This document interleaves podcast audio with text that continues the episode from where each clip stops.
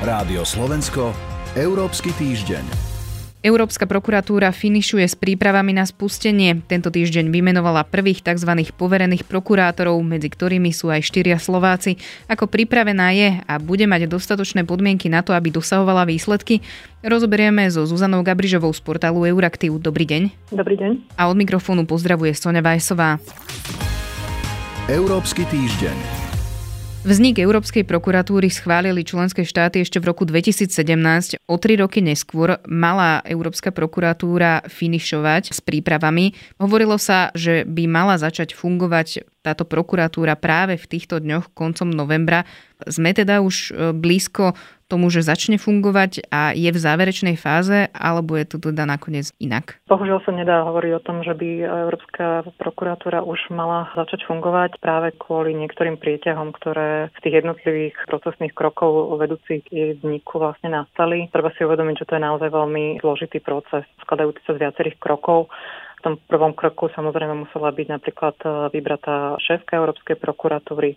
V druhom kroku sa muselo vytvoriť tzv. kolegium európskych prokurátorov, čo tiež trvalo nejaký čas. Tamto v konečnom e, štádiu stalo na Malte, ktorá mala problém nominovať svojho kandidáta. Toto... Aj Slovensku to pomerne dlho trvalo? Áno, pomerne dlho to trvalo aj na Slovensku, ale teda Slovensko našťastie nebolo úplne tou záverečnou prekažkou, ale teda toto je už finalizované. To kolegium už pracuje na vlastne svojich vnútorných pravidlách a vnútorných postupoch, ktoré bude treba vlastne definitívne schváliť. Teraz práve prebieha ten tiež veľmi kľúčový proces, ako ste spomínali, výberu delegovaných európskych prokurátorov, ktorí budú pôsobiť priamo v členských štátov. A čo je dobré, že Slovensko je teda medzi prvými krajinami spolu s Nemeckom, ktoré dokázali tento výber urobiť, ale v každom prípade sa, sa čaká na všetky ostatné krajiny. Hovorili sme o nejakom takom personálnom zložení, ale v minulosti sa skloňoval aj problematický rozpočet. To sa už podarilo vyriešiť? Do určitej miery áno, ale samozrejme otázka rozpočtu e, stále ako keby vysí nad touto inštitúciou, lebo ako pri mnohých iných veciach materiálne zabezpečenie má vplyv na to, akým spôsobom, ako efektívne bude schopná dodať ako keby výsledky práce a byť efektívna.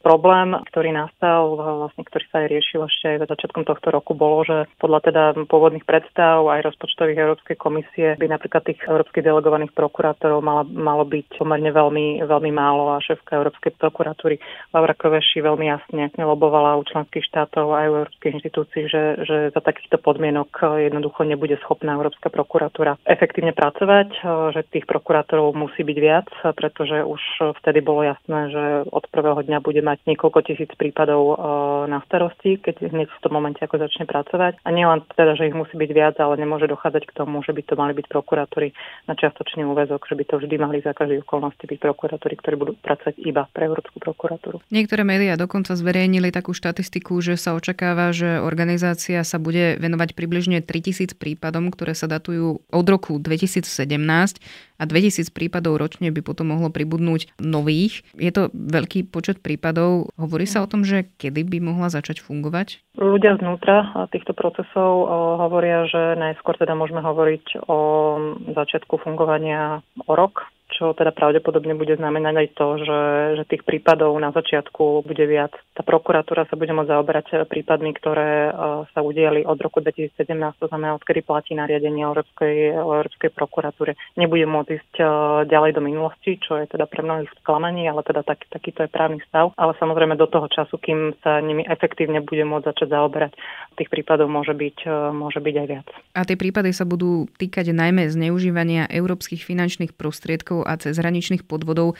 Britský portál Financial Times napísal, že pole pôsobnosti tejto organizácie je limitované a účasť členských krajín v nej je dobrovoľná bude mať teda vytvorené inštitúcia dostatočné zázemie na to, aby dosahovala aj reálne výsledky, aj keď teda bude zavalená tými prípadmi? Zatiaľ sa nedá hovoriť o tom, že či bude alebo nebude, nebude zavalená, to sa naozaj ukáže až v dobe, kedy začne, začne fungovať, ale teda na Európskej prokuratúre sa zúčastňuje momentálne 20 členských krajín z 27. Je tam skupina krajín ako Irsko, Veľká Británia, Švedsko a Dánsko.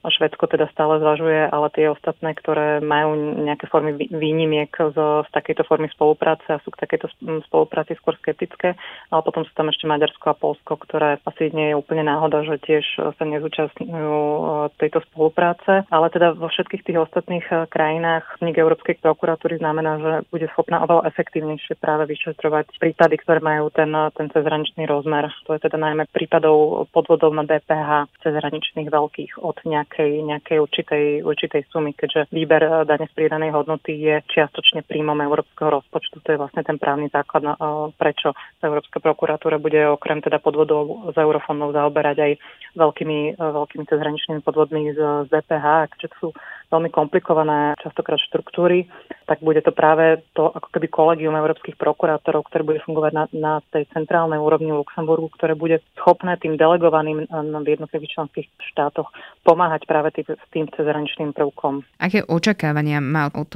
organizácie samotný Brusel? To základné rácio aj so vznikom tejto, tejto inštitúcie je pomerne jednoduché a síce vyplýva z toho, že členské krajiny dosahujú rôzne výsledky alebo sú rôzne efektívne v, vo vyšetrovaní a v doťahovaní práve trestných činov, ktoré sa týkajú finančných záujmov Európskej únie. To znamená, nejakým spôsobom poškodzujú finančné záujmy Európskej únie a poškodzujú či už teda tú príjmovú stránku európskeho rozpočtu alebo, alebo tú výdavkovú, kedy dochádza k zneužívaniu prostriedkov. To, že teda krajiny si počínajú rôzne, vidíme aj teda z jednotlivých výročných správ OLAFu, ktorý je teda orgán, ktorý mapuje tieto problémy, ale na rozdiel od Európskej prokuratúry samozrejme nemal možnosť ich trestnoprávne vyšetrovať na pôde členských štátov. Toto bude môcť robiť až, až Európska prokuratúra prokuratúra. To znamená, e, ráciom na toto novou inštitúciou je ako keby efektívnejšie vymôcť európske finančné prostriedky alebo stíhať podvody s európskymi finančnými prostriedkami, ako sa to momentálne deje. Tie odhady tých súm, o ktoré európsky rozpočet týmto spôsobom prichádza, sú, sú relatívne vysoké. Dá sa vyčísliť približne, že koľko peňazí by mohla Európska prokuratúra ušetriť Bruselu? Takéto úplne konkrétne projekcie, projekcie nie sú. Samozrejme sú nejaké odhady toho, koľko, koľko z toho rozpočtu uniká, ale teda všetci zainteresovaní hovoria, že naozaj aj v kontexte tej debaty o tom, aké má, aký má mať Európska prokuratúra rozpočet, tak hovoria o tom, že by to malo byť veľmi, veľmi návratná inštitúcia, lebo samozrejme vymáhanie aj, aj spätné, aj zmrazovanie aktív je niečo, čo bude môcť e, Európska prokuratúra robiť a samozrejme je to jedným, jedným cieľom, aby teda Európsky rozpočet z toho vyšiel oveľa lepšie, ako je to momentálne. Toľko téma Európskej prokuratúry a Zuzana Gabrižová. Ďakujem vám za rozhovor. Ďakujem vám pekne. A toľko aj Európsky týždeň. Pripravili ho portál euraktiv.sk a Sonja Vajsová. Rádio Slovensko, Európsky týždeň.